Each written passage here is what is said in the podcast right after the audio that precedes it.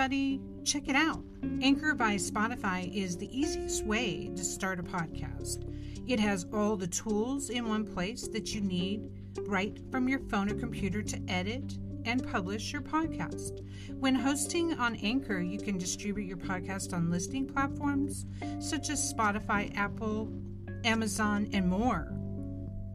It's everything you need to make a podcast, all in one place. And best of all, Anchor is totally free. Download the Anchor app or go to anchor.fm to get started now. I'm using it right along with you. You're listening to The Frankie Files, frankiefilespodcast.com. Hey, everybody. Frankie here with a live Reddit Talk Extra episode for you again. This one's about NXIVM and the survivor Tabby Chapman. She's a counselor on the subject of cults, and she's working on her doctrine too. And she talks to us about this as well as her survival, uh, season two, her twins, and the activity they have online, and more. Join us for this live Reddit talk and enjoy. Um, she was directly recruited by Allison Mack in to NXIVM and was in there for seven years. And the recruitment method is detailed in our episode 36, I believe, of Frankie Files podcast. I'm your host today, Frankie. And give me one more minute while I wait for Tabby year in August. And each week focuses on action um, to take on check out tabbychapman.com while you wait for more. She's also the creator of the international cult awareness.org so that's the month of august going forward. This was the first year in august. And each week focuses on action um, to take on multiple types of cults one-on-one cults large group awareness training religious cults, political cults. She's she's diving deep into helping people deal with all of that. So we are early, so stand by, get your coffee. All right, thank you. I'm finally I'm finally here. I made it. Tabby, hey, I'm sorry to hit you early. Thank you so much for being here today. We're so happy to have you. No problem. Um, can you hear me well? It's perfect. Excellent. This I'm, week I'm on on my uh what are those? The new AirPods. So. Oh, cool. Okay. Yeah. yeah. Sometimes they cut in and out depending on the person's Wi-Fi, but it sounds perfect. All right. I true confessions. I usually stand for this, uh, but I was on a UK radio program this morning, so I got up at like 3 a.m. nice. it has been a long day. Had to take that old person's nap, and here I am. I, I was I, I just went to bed at 3 a.m. and still had to take the old person's nap, so I can relate. Wait a minute, you're not even an old person. That's not right. I, I'm 40. I'm, let's see, how old am I now? I think I'm 43 or something like that. It's I'm cute. Sure. How old am I now? you sound like me. Age. I share a birthday with my twin, and you have twins. That's one of our connections. But um, yeah, I'm technically over 50 now. I I can get the senior citizens discount at Denny's, I guess. I don't know. Uh, but I have a young attitude uh, because you gotta stay ready for life. and we had an official interview, episode 36, which was totally amazing. I encourage people to check that out, where you told us your whole story, Allison Mack's recruitment of you, the trick of you got to take these courses if you want to be my webmaster turned into seven years of your life. And today I just thought we would snag you back into this conversation um, to hear your thoughts on season two of The Vow. And I believe you were in season one, several episodes, right? No, I, I was not in The Vow. I was in uh, Seduced. That's right. Yeah. They all the I'm sorry about getting confused on these titles. That's okay. There's so many cult documentaries now, which I applaud. Seduced, exactly. Thank Mhm. you. Yeah, tell us about that real quick. Would you mind? Yeah, so Seduced, it's it was called Seduced Inside the NXIVM Cults, um, with directors uh, Cecilia Cecilia Peck Vull and Inbal Lessner, Mhm. um, and uh, Morgan Pofurl, and it was a really great experience for me. Um, we it was it was so strange because somehow there was some kind of undertone of competition between us and the Vow, but we didn't really perceive it Mm. that way. Um, Mhm. we perceived it as we're all trying to help the world become a less cultic place, you know? Mhm. So, Yeah, expose, more expose. yeah, like the more information out there, the more, Yeah. let me, let me rephrase this. And this was a big push for uh, Seduced as well, uh, for Cecilia, and the more trauma informed, um, the more trauma informed documentaries out there, the better, right? Mhm. So there's a lot of documentaries tend to just, well, I want to present both sides, which is fine. It really is fine. But there is Mhm. still a way to present both sides in a trauma informed way, you know? Yeah, so you can represent the survivors that open their mouth with great bravery. Yeah. Mhm. And, and, you know, I while I was working with the seduced people, they they were so conscientious of this all the time. Hmm. Um, but yeah, we we were often baffled when even now when we read um, you know news articles and stuff comparing the two, we're just like, okay, well we're not we weren't trying to compete, you know, we're just trying to tell a different kind of story. You know? I'm guessing So- that's an HBO thing. They're super competitive and corporate, you know, corporation. yeah, so- maybe. Yeah. But um, and I think it's just natural for for viewers to to Yeah. also compare the details and the Oh, yeah. facts and stuff like that. So I so I did not watch um the season one Vow because I was not Okay. quite uh, as far along in in my healing journey. I didn't either. Yeah, True um, confessions. Okay, okay.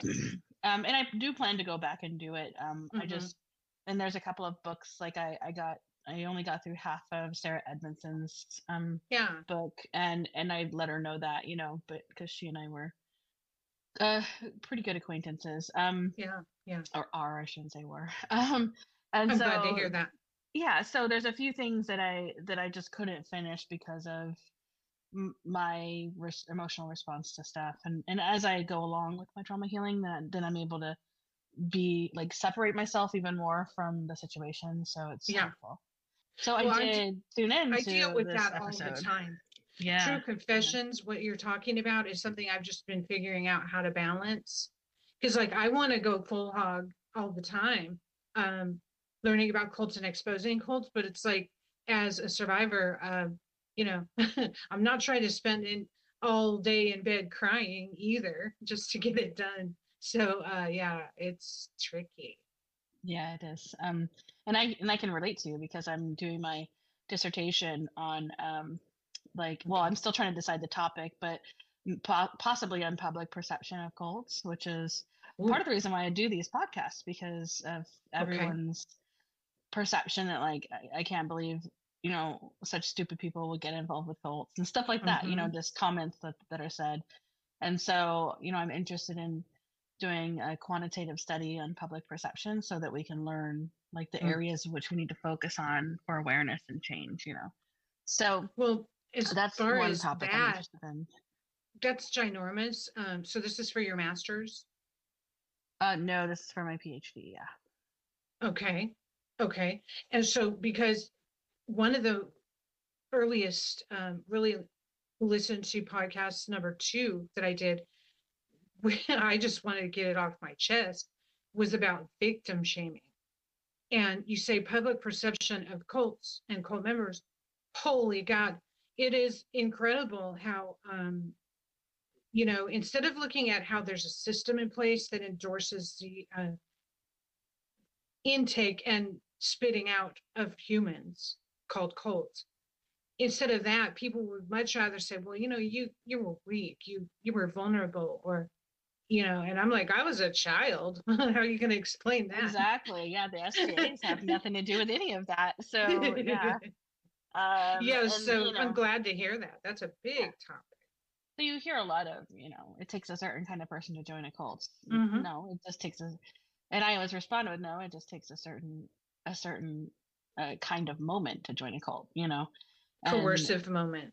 it- or not even coercive. It's just when a person's needs are met in a certain way, Mhm, you know. mhm, Okay. When you, yeah. yeah. So it could be any person. Um, and Yeah. so it just, it's just it's super interesting to me that there are certain topics out there where people are like, "Oh, I would never," and you know that, that that's common. Like people think in the in the in the ideological, you know, perspective all the time.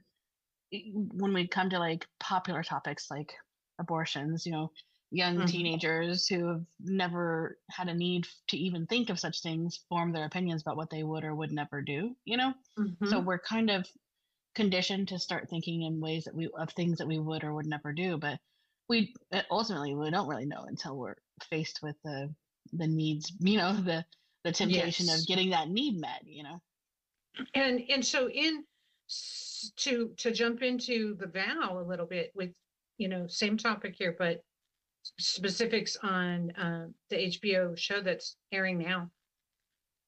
Oh my gosh, um, to see people who've been manipulated to the point of believing um, that Keith Raniere is still correct, even though he's been sentenced to 120 years in jail. Um, reminds me of how much work we have to do in public perception. It's like if someone can get that manipulated in a group setting where they're paying, it isn't like a personal lever. That's one thing. But a business, an endorsed, you know, legitimate business does this to people. Okay. This is really incredible. And what did what are your thoughts on the people that still gave testimony supporting him and saying that it was all consensual, it was all on the up and up. well there's a few things um there's some limitations in what i can say uh, for various reasons but but there's a, a few thoughts that i always have as a as a, ther- a psychotherapist um and or marriage and family therapist i should say specifically but um is Okay. that the the there's two I, I think there's two or three things going on the first thing is um when a person's got more to lose by giving it up than they do by staying so um Yeah. when uh, when a person's entire existence and identity is wrapped around in the the group that they've joined or in the um or in the person that they're following Yeah. and they have they perceive that their entire life will be completely and utterly destroyed and they Mm. will feel a deep amount of shame and humiliation that they just cannot cannot deal with you know if they give it up now this is uh, probably all a subconscious decision nothing they're not Sure. necessarily sitting around going you know i really just don't want to feel that level of shame um, Mhm. but it it it does manifest and not not to kind of use the way that that we were taught in the cult but it does kind of manifest in the more physiological sense where uh, when we think about walking away from something like that we become very anxious and sick to our stomachs or something like that and then that kind of uh, cognitive dissonance um, um has sorry let me rephrase that. That sort of cognitive dissonance kind of keeps us in our same environment because we just don't want to feel that that that fear of what it would mean to walk away you know Mhm. and So so is that you think that that goes back all the way back to like that death anxiety, that fear of like that Robert J. Lifton talks about um what keeps us in a coercive like a uh, peer pressure moment is you know I don't want to be alone and I don't want to die alone. Yeah, so some of it can go back to that. Um, sometimes I think a lot of people are afraid of the journey in between uh, and how horrible that might be for them, you know? Yeah. So, uh, so the ridicule Sure. that could come, you know, I, uh, the, there, there's already a certain amount of ridicule that goes towards this group of people, um, that is obviously causing them pain because they talk about it, you know? So, uh, we have Yeah. a we have what a court case coming up next week for from one of those people against um, the makers Lionsgate with um, with the Seduce documentary, and Okay. he's claiming you know defamation. So um, there, it's obvious Okay. that they're feeling that sense of public ridicule, which is that perce- you know public perception of victims that I'm talking about. Um, yeah. And so even it, it's also difficult when a person doesn't want to acknowledge themselves as a victim. So we hark back to the Manson family, you know, yeah. where the the women um, did horrible, horrible things. They were also victims of of Charles Manson, and and they some of them still to this day do not give up that that position, you know, right. in the family. So yeah, well, I, so it I, was interesting dynamic. Okay, you're stimulating my thinking here. Um, one of the unique things about the NXIVM case is that um, NXIVM was disbanded or put out of business by federal uh, trial, and then the leader went to prison. I don't think there's too many cults that are broken up like that. And I, I imagine there's a large group of people who feel a sense of incomplete, no resolution. There wasn't a kumbaya meeting right before everyone left, I'm sure, you know, like, so I, I see the dividing line based upon, you know, just emotions that were not able to be dealt with uh, when, if I'm not mistaken, NXIVM was broke up by the trial. Um, NXIVM wasn't. I mean, I, I think that the business itself was dissolved by the trial, um, but businesses are ran by people, and so I think mm-hmm. you know mm-hmm. you still see remnants of that out there, or you still see groups. Okay. Uh, of oh, dang. You know, like the the dossier project and things like that. Um, groups of people who are still sort of uh, holding mm. the torch. Um, and mm. so that's that. I don't I don't necessarily think that the belief systems are are dead or, or disbanded. Hold on one second. My right. Right. Well, what do you what are your feelings about that as an ex-member? Just just one second. Baby issues? She's got twins, y'all. And uh, by the way, mothers, single moms of twins are actually angels disguised as people. well, my, my, mom tells us stories about how we would never sleep on the same schedule. We're four minutes apart, identical. we would never sleep on the same schedule. And she's like 24 hours, so she had to obviously get help from grandma. yeah, he he's at the age where he wants me to spell everything for him, and oh. I'm trying to oh. teach him. Not that I, I want to be lazy, but I'm trying to teach him that just ask Siri. I lost just ask Siri, and Siri will teach you how to do Uh-oh. it. Spider, spider web, spider web, spider Gwen. See, these are the important things in life. Glenn versus Web. Uh, Gwen, Spider Gwen. Okay, well, anyway, so thank you for your patience with that. Um, so hey, babies can have Q and A too.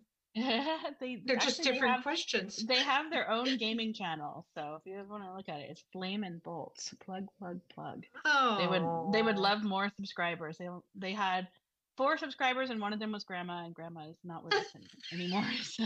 Oh no! Oh, yeah. R.I.P. Um, Grandma. So yeah, so going back to what was the question that you had asked? I'm sorry, the spider Gwen. Oh no no no, we were talking about we were talking about the vibe of having the NXIVM organization split up pretty much by a trial and having a lot of unresolved issues amongst members. Maybe a lot of people holding the flame. Some people, right. like yourself, are more activists against this type of mm-hmm. structure. Mm-hmm. Um, a lot going yeah. on. yeah, I, I feel like you know, I I feel like that part of part of what I am working towards in even in my dissertation is that part of the reason one of the main reasons why people stay in horrible situations is because they don't have the resources or, or, they're not even aware that resources exist outside of that. So like they're in this insular situation. They don't usually have any money that because that's one of the first things that goes. They don't usually have any friends on the outside right. because uh, that's one of the first things that goes. And with sgas all of their friends are are with insular within the, uh, the organization. Um, SGA? uh, I'm sorry, second generation. Um, so people who were born in the cults. Like Yeah. I think like in your circumstances, right? So Um, really have actually, I was, um, Daniela would be a born in, and then I would be like, uh, I was at eight, eight to twenty-two. okay, okay. So were a chi- a, yeah, a child in. Uh-huh, so uh-huh. um but anyway so their their whole like social structure is built around the cult uh, you know Yeah. and so it there's was. nothing hopeful on the outside right so No, there's uh, nothing to escape to because right the landscape is hell outside of here, basically. so the landscape is hell there's no money where are you gonna live what you gonna Mhm. eat who are you gonna talk to because Mhm. everyone knows they'll be ostracized the minute that they leave right so That's exactly right. Yeah, and so that's one of the major barriers, in my opinion, of course, and that's one of the things I'm trying to test for in my dissertation. Obviously, um, Wow. is is the it's it kind of you know there's a lot of people who ask domestic violence victims like why do you stay, and I don't want it to come off like like that. It's not the question of why do you stay. It's a question of what will help you leave, right? So, um, Mm, and so the mhm. the theory is that people, if resourced enough, then most people would leave when they can, right? So, Yeah. um, so in that case, the, the people who Yeah. are still holding the torch, we just they just haven't. And this is, um, maybe oversimplifying it, but they just they haven't found the right quote enough resources for themselves, right? So, Well, and Um, to draw an, an um, analogy to the war in Ukraine that's going on, yeah, uh, what is the off ramp for Putin? How can he get out of this and save dignity? Is anyone going to give him one? This is kind of what I hear with you saying, okay, how can someone dignified uh, without losing everything leave a cult? I left with a dollar in my pocket for the bus, right, yeah, not one more thing, and not even Mhm. knowing where my family was. I had to find them by accident. I mean, it's designed like that. hmm So Right. you're right. We are surrounded by a moat. And this is such an interesting, so basically you're coming at your thesis from what would be the resources needed if someone uh, wanted to leave? Yes, and it's going to be different for every person, but but even knowing the categories of resources to be available. Mhm. So you know, cult victims are very similar to domestic violence victims, and and but um, Yeah. one of the one of the primary differences is that cults tend to have an intersectionality of um, sorry, that's my phone of criminal behavior that are that's occurring with them. It could be you know trafficking, PNE, labor trafficking. I mean, sexual Uh-huh. domestic violence, assaults, child abuse, like just anything in in those lists, you you know, you list it, it it's probably there. And domestic violence tends to have a smaller amount of of those things occurring. Tends to. Um, of course, there's always outliers, but um, Mhm. uh, so while we can try to use the model of domestic violence for cult victims, um, it's not going to hit everyone. So you'll have a even a larger amount of torchbearers, if you will, uh, Right, because right.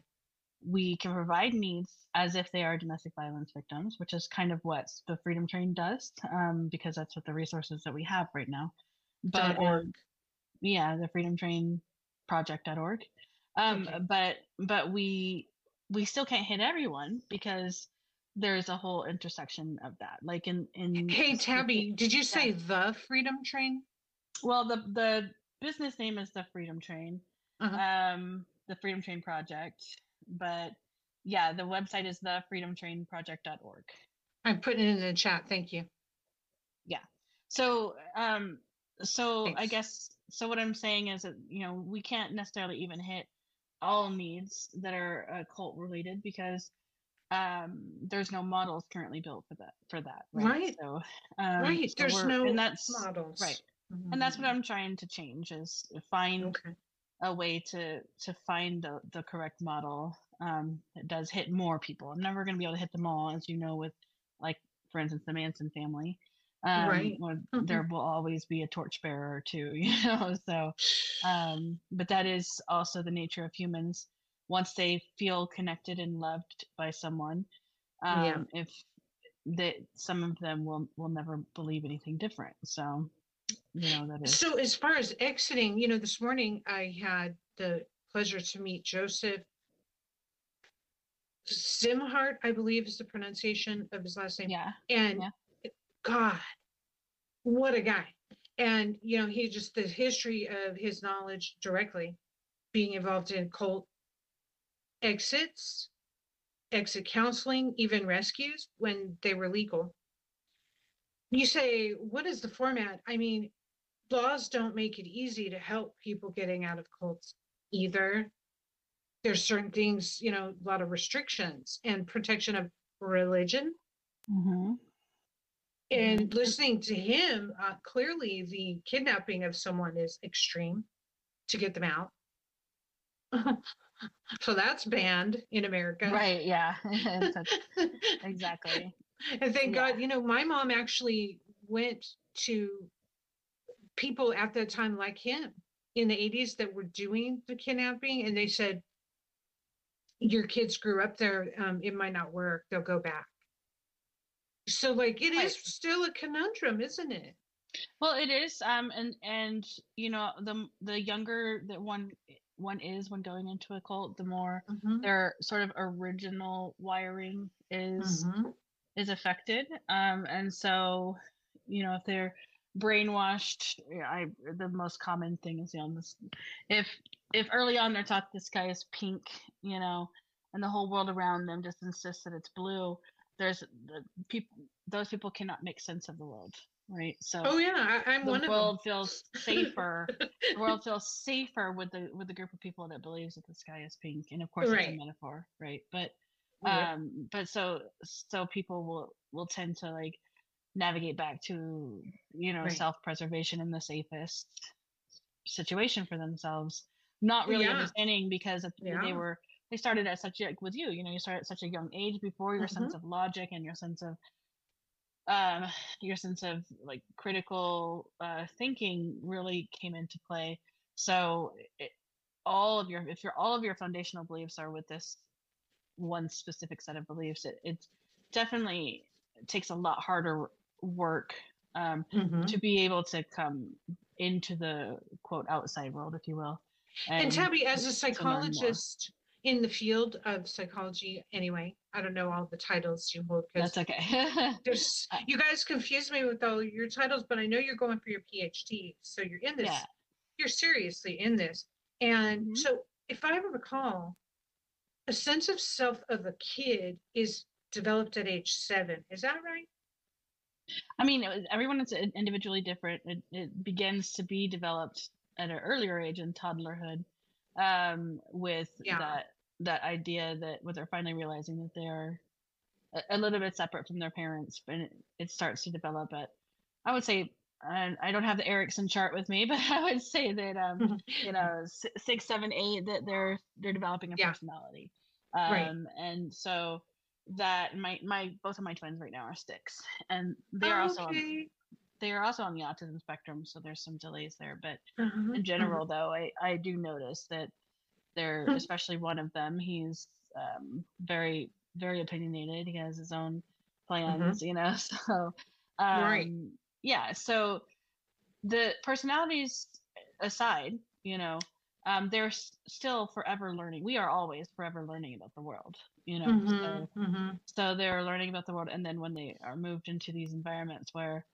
um, much of what they learn about the world is restricted and and reshaped into certain concepts then Oh yeah. it yeah then it's again that foundational concept uh, of these abstract ideas um, that that kind of i guess mess them up on the outside world when they finally do get away And So it's it even hard for adults. Of course, yeah. It's it's even I hard mean, for you- adults, but adults um who went in, say, let's say for myself, you know, adults who went in early in life, but not pre logical, you know. You're pre- in your twenties, right? You were like, I was how old was I? Um oh no no uh, maybe like 23 24 right. That's what I um, was remembering. Okay, yeah. cool. So so at the, by that point my prefrontal cortex had at least mostly developed um, right.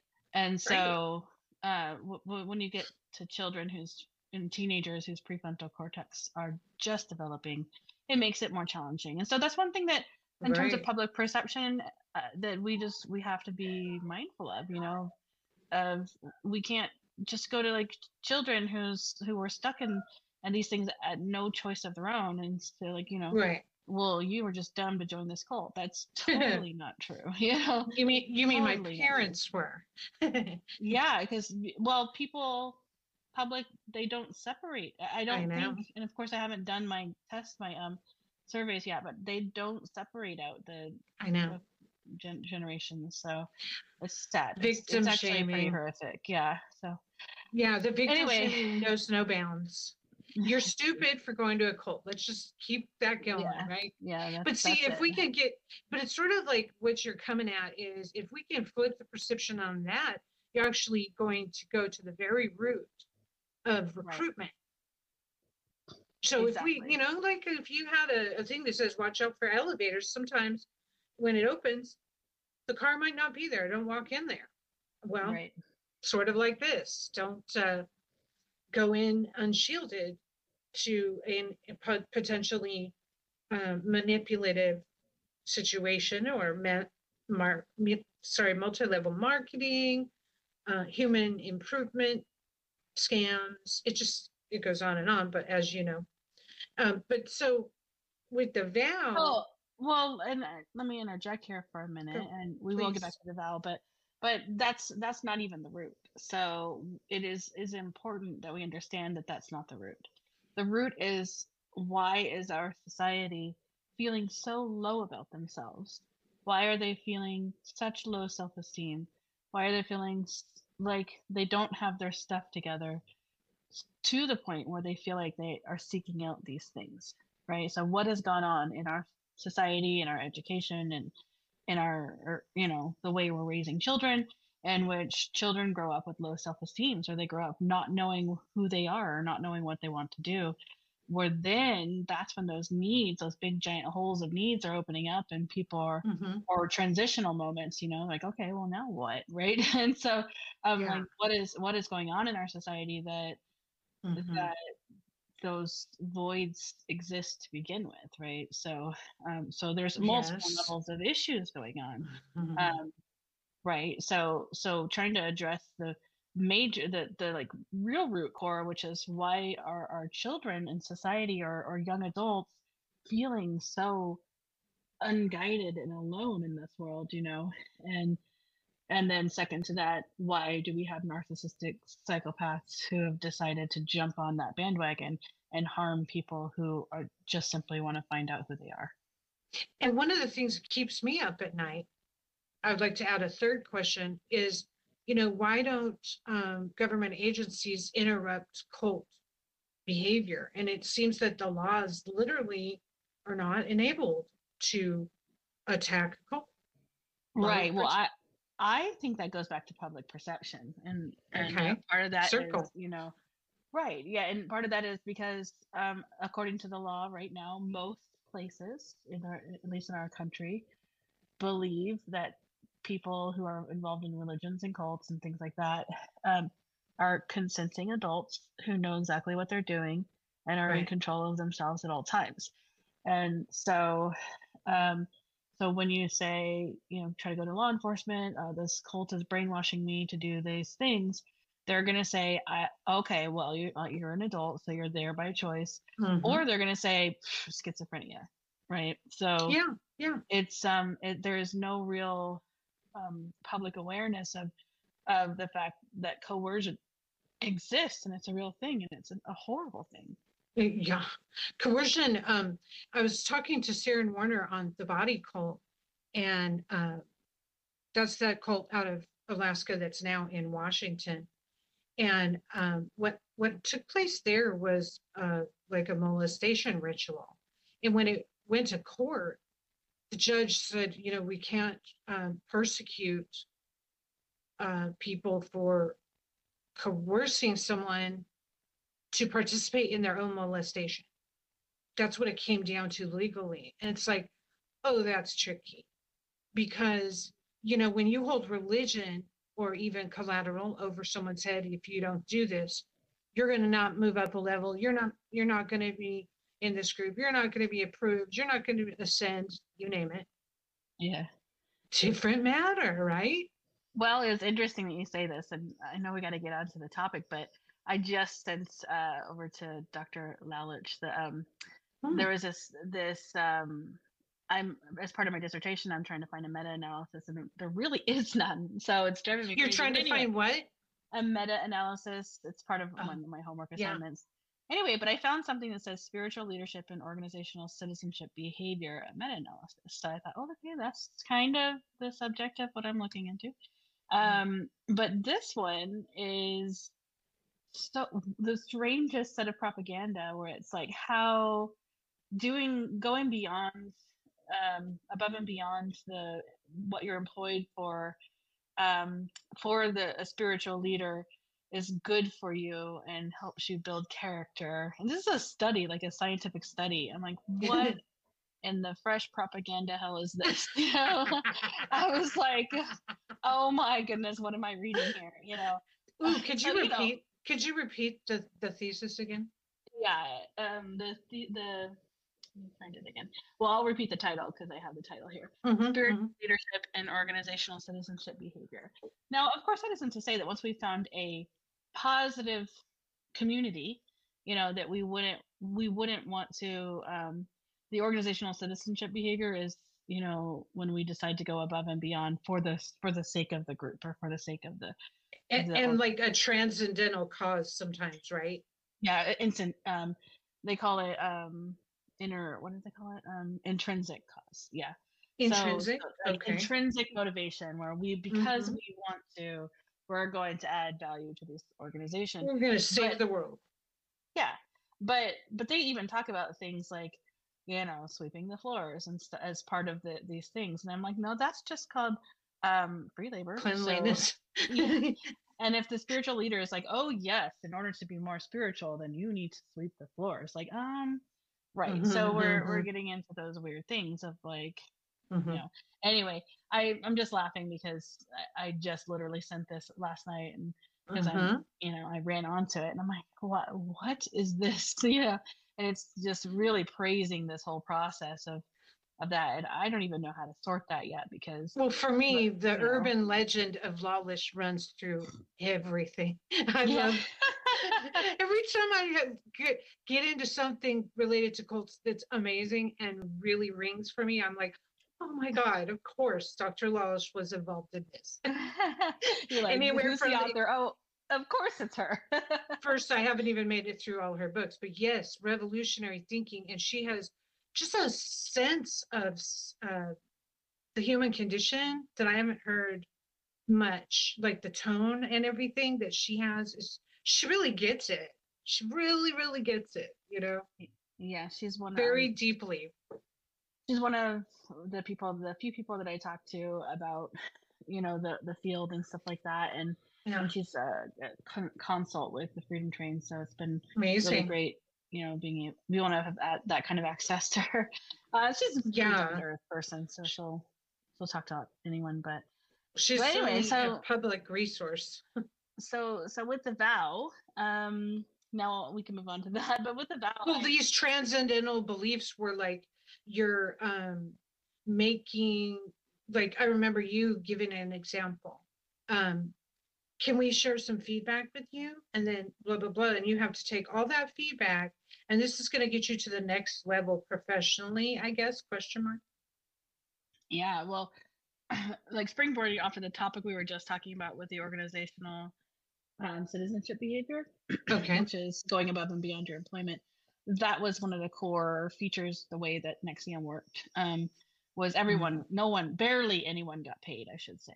Barely anyone got paid. Um, there were certain requirements you had to have met to get paid for even the MLM structure, if you will, the multi-level marketing Yeah. you you had to enroll i don't know a ridiculous amount of people within 45 days and then you could get paid um, and i think if you once you became a proctor and orange sash you could get paid but um for for certain things but Yeah. everyone else worked for free and so um you have then you have something like DOS that's created where literally everyone works for free for the Mhm. for the good of the organization and and for the good of the person's own personal growth is at least how I'm understanding how they're talking about Quick, it, you know. quick question. What does Sure. Stand for? Uh Dominus oh something, I don't know. Hold on. I- I'll look right? that it is Latin, yeah. Okay, yeah, yeah, yeah. Gotcha. Uh ubiquitous something, I'm gonna look it up. Um It is Oh, Mene Cristo. No, I don't know. yeah. Oh, it's Dominus Obsequious Sororium. So Okay. Uh, according to this website I'm looking up, which is Esquire, and I don't know how accurate that is, but uh. Lord over the obedient female companions. That seems like a whole bunch of words to replace three words, but you know, Latin is It's- is cra- crazy like it's that. like, can I translate harem? yeah. well, also yeah, I known as a harem. but it, but it is even, but it's more than a harem, and and Yeah. so it's Sorry, more than a harem. sarcasm. Uh, yeah i get it it's but it's more than a Mhm. harem in the sense that like the the there was different levels of slave master right so anyone can Oh, become a master and and have their own slaves in that sense so uh, i don't Hmm. know about it. i wouldn't say anyone but it was encouraged for women Hmm. to enroll other women and they would that- then become a master and they would have slaves so Oh, really? yeah so that's the the structure of this DOS project um God. Yeah, so um, and they called them pods and things like that. And so, at least according to the information that's been released, you know, Spreading. yeah. And so, oh, oh no, they had like a huge plan to, you know, have like eighty percent of of membership of the United States or something like that. It was Okay. a big plan to spread. So, um, So just to uh to clarify, because this is kind of details I was looking for as a person who doesn't know much about NXIVM. Um, it's um, it's the higher level trains the higher levels, and then they create pods and they recruit women, women only. yes, just- DOS was a, a female only. Um, Right. So Gotcha. that's where the sororium comes from. The S part of it. Mm-hmm. And then it's a slave, uh, master slave role situation. Yeah, so it's a it's a master slave role in which, at least as, as far as I understand, in which the slave um, gives up all basically all of their power and will to the Mhm. master. Um, and this is meant to be, uh, at least this is how it was explained to them. It was meant to be a um, a growth factor. So um, if you are able to go grow beyond all of the discomfort that you have of answering to someone else at all times, any time of the day, and following, if you are able to follow through with every single task you are given, that will make you a better person. Right? That will make Oh, you it'll get a a, lot of stronger- free labor too. right. That will make you a stronger citizen. It's not even just labor, you know. That will make you a stronger citizen of the of the world, right? Yeah. And and so um, you know, those double binds in there. The, the only the people who really want to become super strong citizens of the world and Citizens of the super world. super intelligent and super um strong within themselves can can make it here in DOS. So Because Um, Raniere claimed to have, I guess still does, a really, really high IQ. so um, he's imparting wisdom from that. uh, he uh, Genius?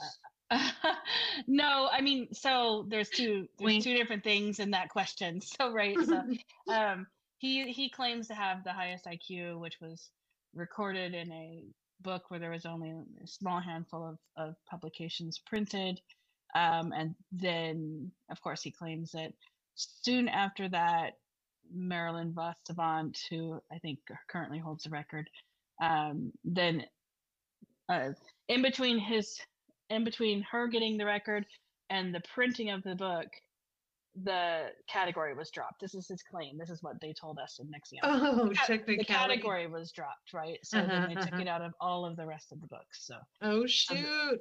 right, so the last person known to have this category in the Guinness Book of World Records is Marilyn Savant. And Uh-huh.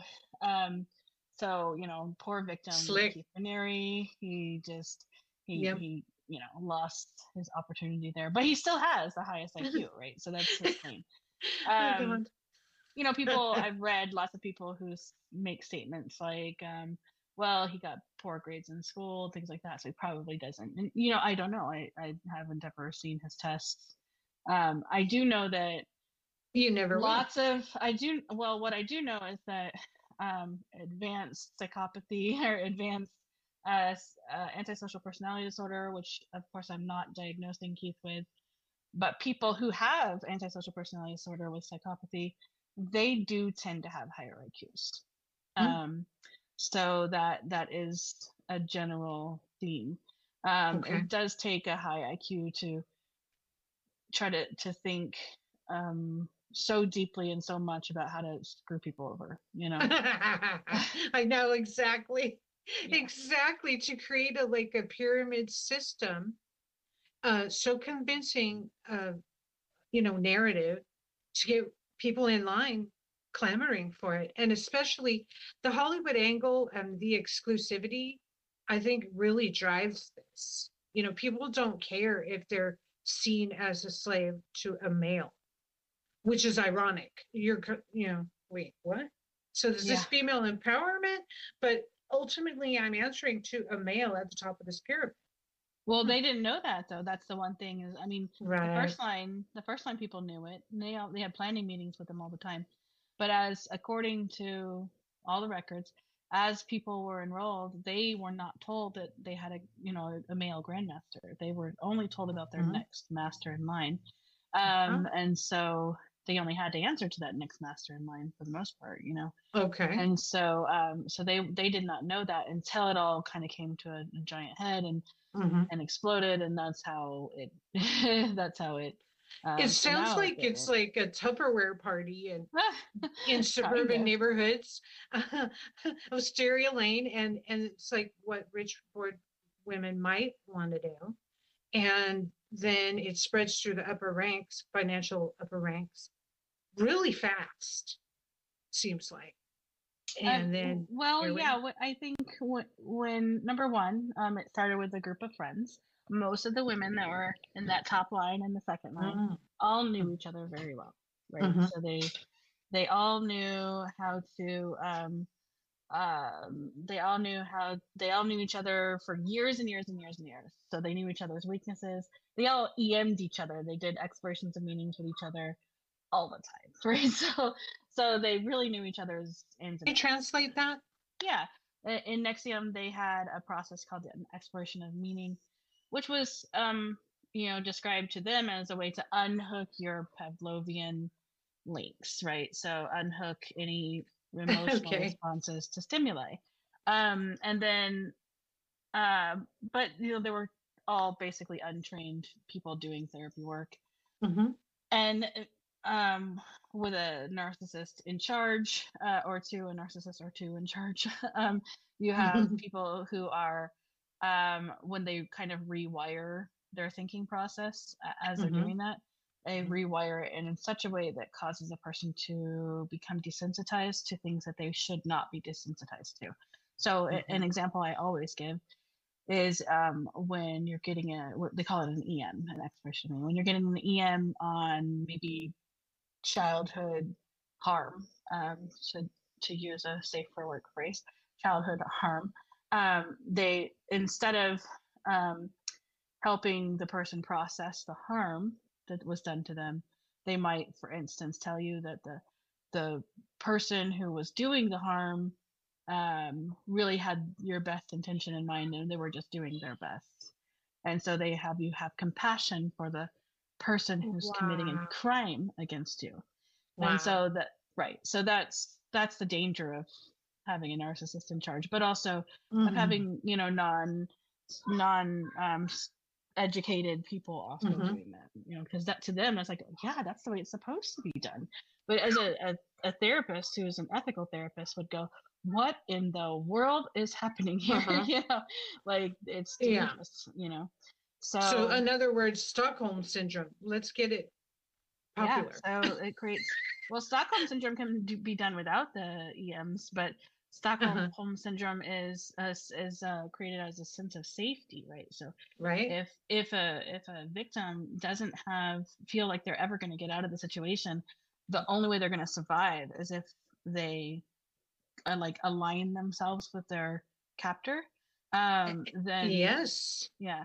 So that so That's then exactly what my sister and I had to do. yeah exactly. Boom. so you know a lot you of said it. people You said it. exactly so and and that is exactly what a lot of people do you know Yeah. is well uh, you know because of all these other things which i perceive as a benefit um I, I i can't leave but they don't really stop to think it's also because i don't have any money it's also because i don't have any friends anymore or family who are Yeah. me anymore but Yeah. they're like oh it's because i get community and i don't want to go without community you know And the critical thinking's been kind of like be- beat down or is a structure of thinking that, you know, doesn't allow it. So it's kind of like what you're talking about is so interesting. Um, you're right. Uh, the thinking about why I can't leave is even skewed. exactly Like if you could examine, uh, it's because I have no resources. Hey, what am I in a situation where I have no resources for? Wait a minute, stop. Exactly, because you have no resources because you're building a wonderful community. you don't Right, need so- them. Right. So the goal is to like forget, Yeah. don't focus on the fact that you don't have any money, you don't have any friends. Yeah. In fact, NXIVM took it one step further and said, um, even though you don't have any money or any friends, it would really show that you really cared about yourself and your personal growth if you were able to find the money. And and they said that a lot. So um, Ooh, yeah. girl. So going back to the so Dow, when there are people who are So higher up in the organization making claims or statements that like, I didn't know any of these horrible things were occurring. Listen, listen, Linda, listen. I was there.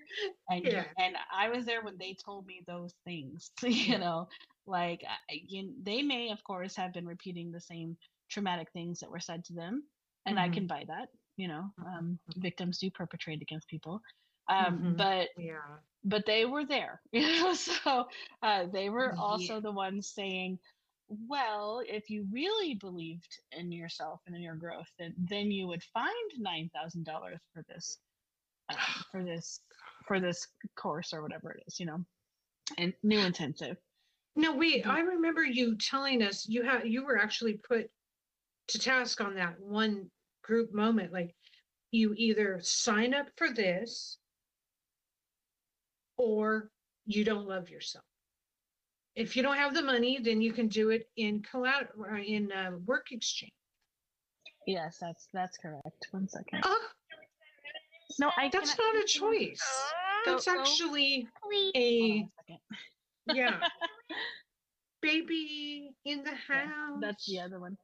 Uh, This he is what the this. Sunday casual chats are all about. Yeah, he knows know how what to I'm saying? spell. What's going on with him? he's he's my speller. He's he's the one. He's gonna give me trouble one day. He's For, gonna be s- like, that's pretty good for six. yeah, he's the reason why we can't spell anything anymore. so um, the parent go to. right, one day he was reading over my shoulder on, on WhatsApp and, uh, what I was talking to. oh. I was like, and he was like, "Mom, what's this?" And I'm like, "Boy, if you don't get your eyes off my child." Anyways, It's too smart for his own good. Oh my god. yeah. Um.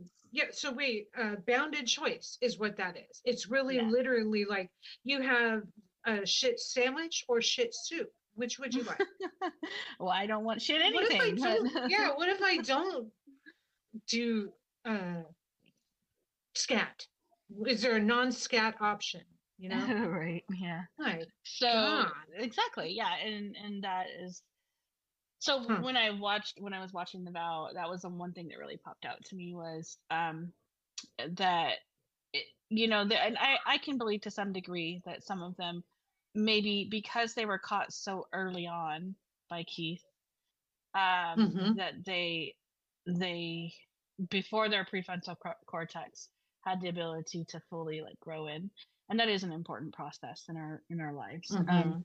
But because they were caught like at age 18 for instance um, that they may have been misguided, right? So, and I can understand that, but um, but at some point, um, when it starts coming out in the media that it's a cult, when it starts coming out in the media that people are killing themselves, at some point there Mm. has to be this little tug that's like, um, let's question this some, you know, but and and people would get in trouble for questioning, and Mhm. I was one of them. I questioned all the time, and so I would be sent to classes or be told to get EMs and things like that.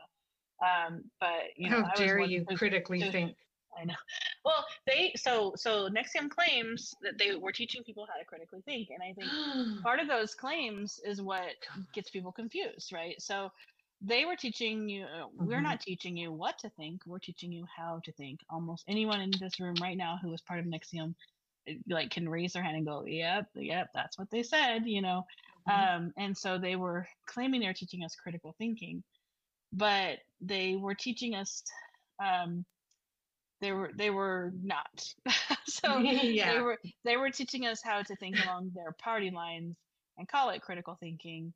For instance, having an entire module dedicated or two dedicated on de- not defining cults, right? So um, yeah, so they have a whole two-hour module on the reason why people say the word cult is because they're afraid and they don't know, but really, uh, are they doing a bad thing? You know, and so we examined cults and whether or not cults were doing bad things and stuff like that. And Which was the season opener. um, yeah, actually, there was something in, in the That- about that little clip? Yeah, Yeah, that that's Exactly. so gaslighty. Like you might Mhm. have heard, and and and I'd like to go back to your personal story with Allison Mack. Mhm. Her saying to you, you told us she said to you, a lot of people are calling NXIVM a cult. Right, exactly. Yeah and it disarms you right it disarms you it's like oh okay well let, let's put out that up front because like those people are all stupid Mhm. and, and Control so the they- narrative.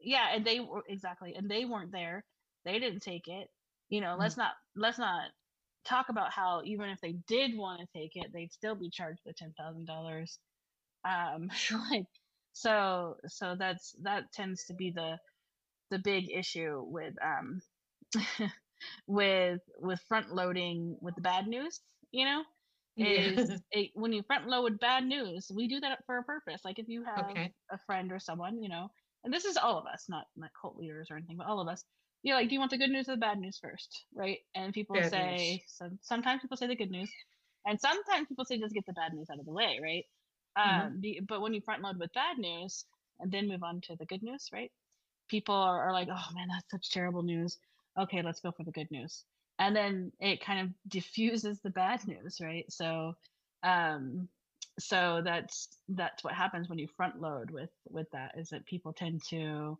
put it aside in lieu of the good news that they're about to hear because they they Mhm. tend to think about the last thing that they heard So you think that that is their, that's what they're doing with the, you might have heard NXIVM is a cult.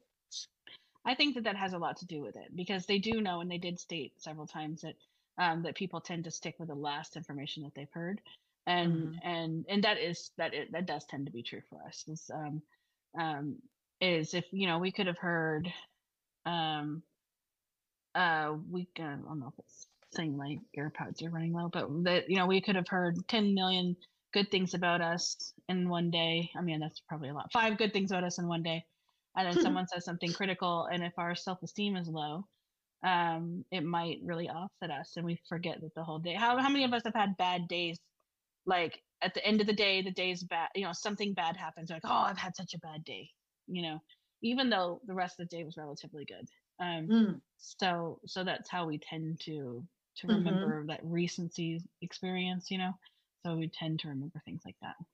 It's funny being so bold to say, like, I- didn't know they had prepared material, uh, you know, basically counterintelligence or whatever, um, Mhm. trying to do marketing. Uh, but gosh, you know, like it's on video. Uh, some of you think we're a cult. what you're hearing is people being afraid of something new and wonderful or whatever the terminology it's like you can spin anything You can, and a lot of the times they told us that people were afraid of new things and bad people were afraid of good things. So that's that's how they spun it for us. So uh, obviously what's left over is NXIVM, which is new, is a good thing because look, there are bad people who are trying to hurt it. And so Right. so going back to that critical thinking, we Mhm. feel like we're critical thinking right we're like oh yeah that makes a Ah. lot of sense and and they lead the person to feel like yeah that we came to a solid conclusion there. That's cool. um you might if you're uh, i saw you blink in and out like you're trying to disconnect.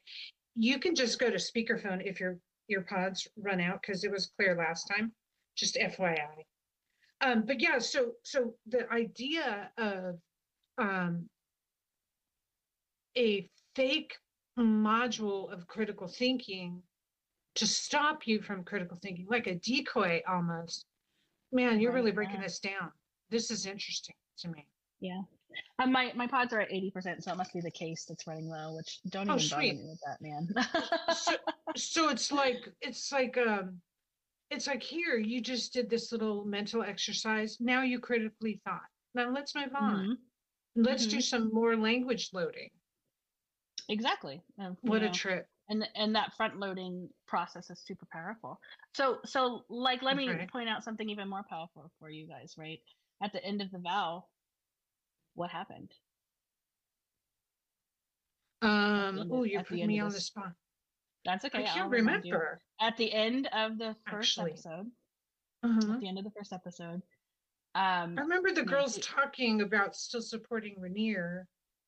No, nancy wa- walks in at the end of the episode sits down first they show her like holding her holding one of the sashes and kind of Mhm. contemplating and thinking but at the end of the episode she says something along the lines of 20 years building this program and look at where i'm at now right Mm. and then and then you know goes on this line of i i never could have imagined this Mhm. So what they're doing is they're front loading. They're front loading her episode or, or more information that's coming soon.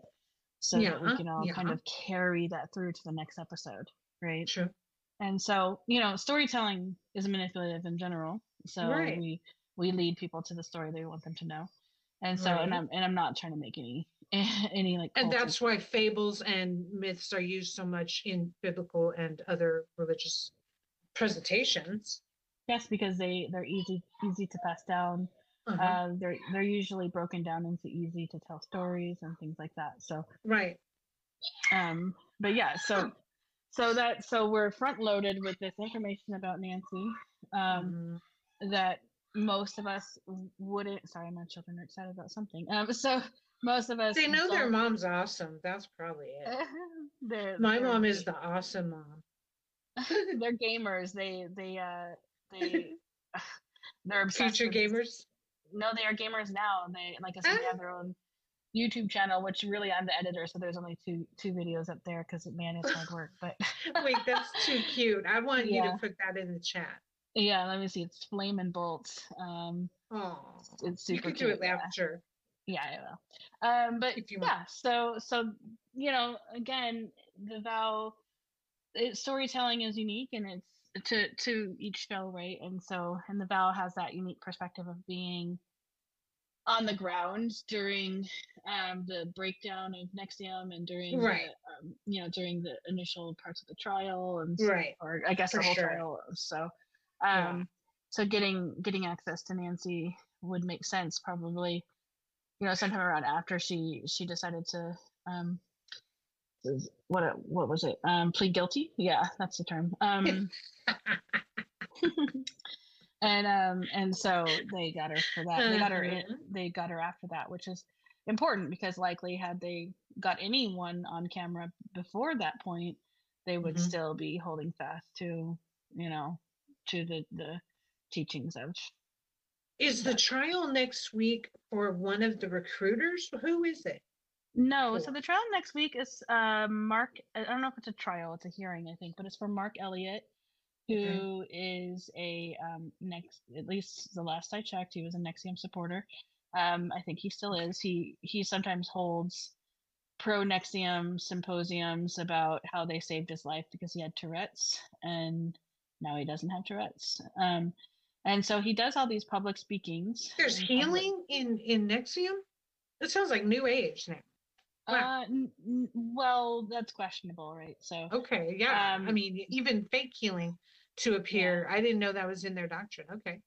Yeah, no. So it it's it the Tourette situation incidentally came about, right? So they had um they they claimed the healing. Sometimes they would claim like when I first joined, they claimed that uh that like some people had had cancer and then they went to the program and their cancer disappeared. oh, but um yeah, so there's some That's some what my cult did. yeah, and so So much. Okay. so uh, but the Tourette's thing became an incidental finding. So uh, I Hmm. think it was even maybe even through Mark Elliott, but um, he had Tourette's. He went through not because he had Tourette's, but I think he he went through the program, and as he was going through the program, lo and behold, his Tourette's started to become more manageable. Um, and so they made a a study that where they invited several other people with Tourette's and many of their Tourette's also healed. So they made a documentary at the time about Tourette's. Um, and Oh, wow. they've they've aired the documentary a few times, and I don't know where or Okay. when. But um, but what I for that. can tell you, what I can tell you is inside scoop. that some of the uh that is that that some of the um participants in that study which was not as an irb sanctioned study some of the participants in that study are claiming damages so um Oh, they shoot. they were it was not merely just like take this course and then you'll be free of tourette's it was daily berating it was just Hmm. horrific inhumane Oh treatment no. and so essentially, Tourette's is often brought on by stress and neurology. And um, so essentially, they became under duress to con- quote control their behaviors. So um, it just became a nightmare for some of They beat it out of them.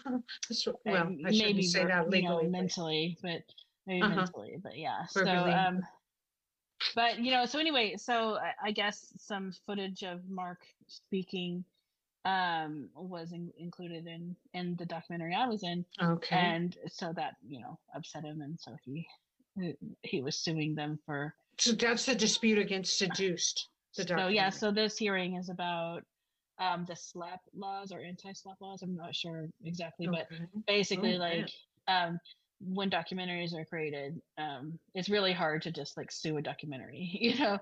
So Mhm. for, for the um the fair use of the materials especially when one is giving public statements and things like that so. Mhm.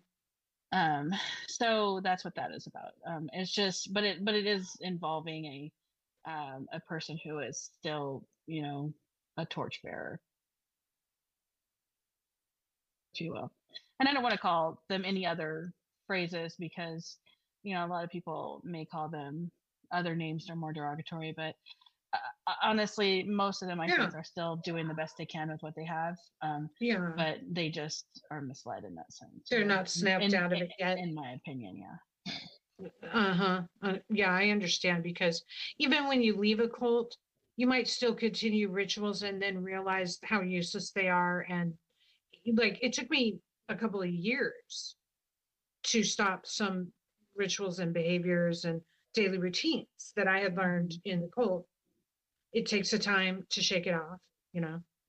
right Um, exactly And we're close to wrapping. If anyone has any questions for Tabitha, she's been so gracious to join us here for about an hour, over an hour today. And it's been so, it's been very interesting.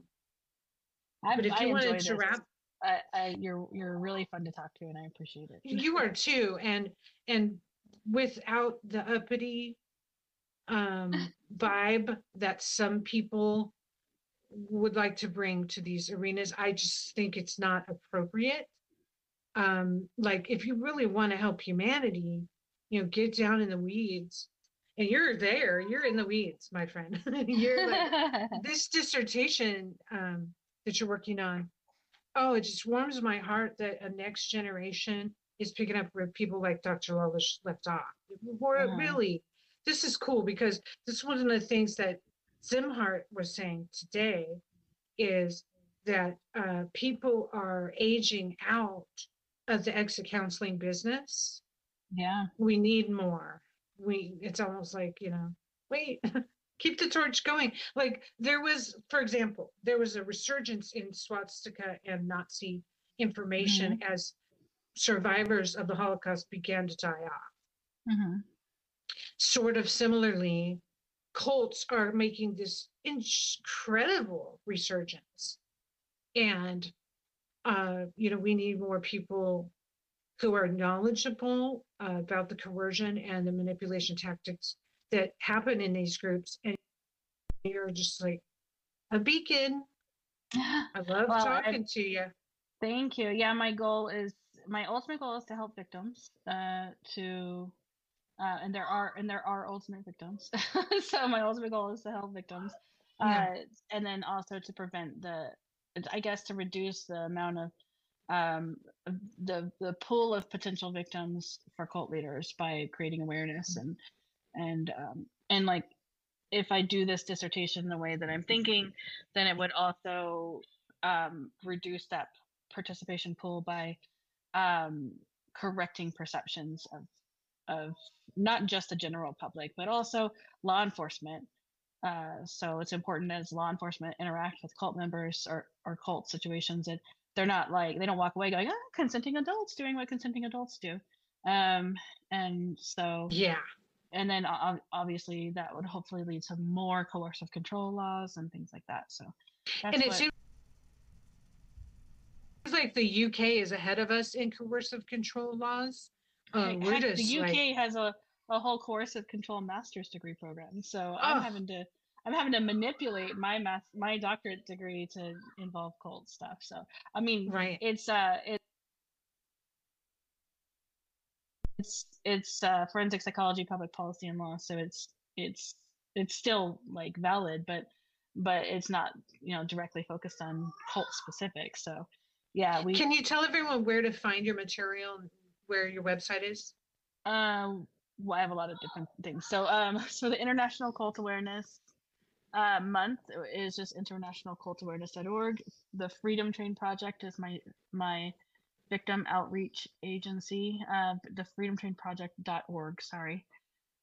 Um, let me see. TabbyChapman.com is my personal website, which I don't keep up too much. I do therapy through Life Source uh, counseling services. You're listening to The Frankie Files, frankiefilespodcast.com.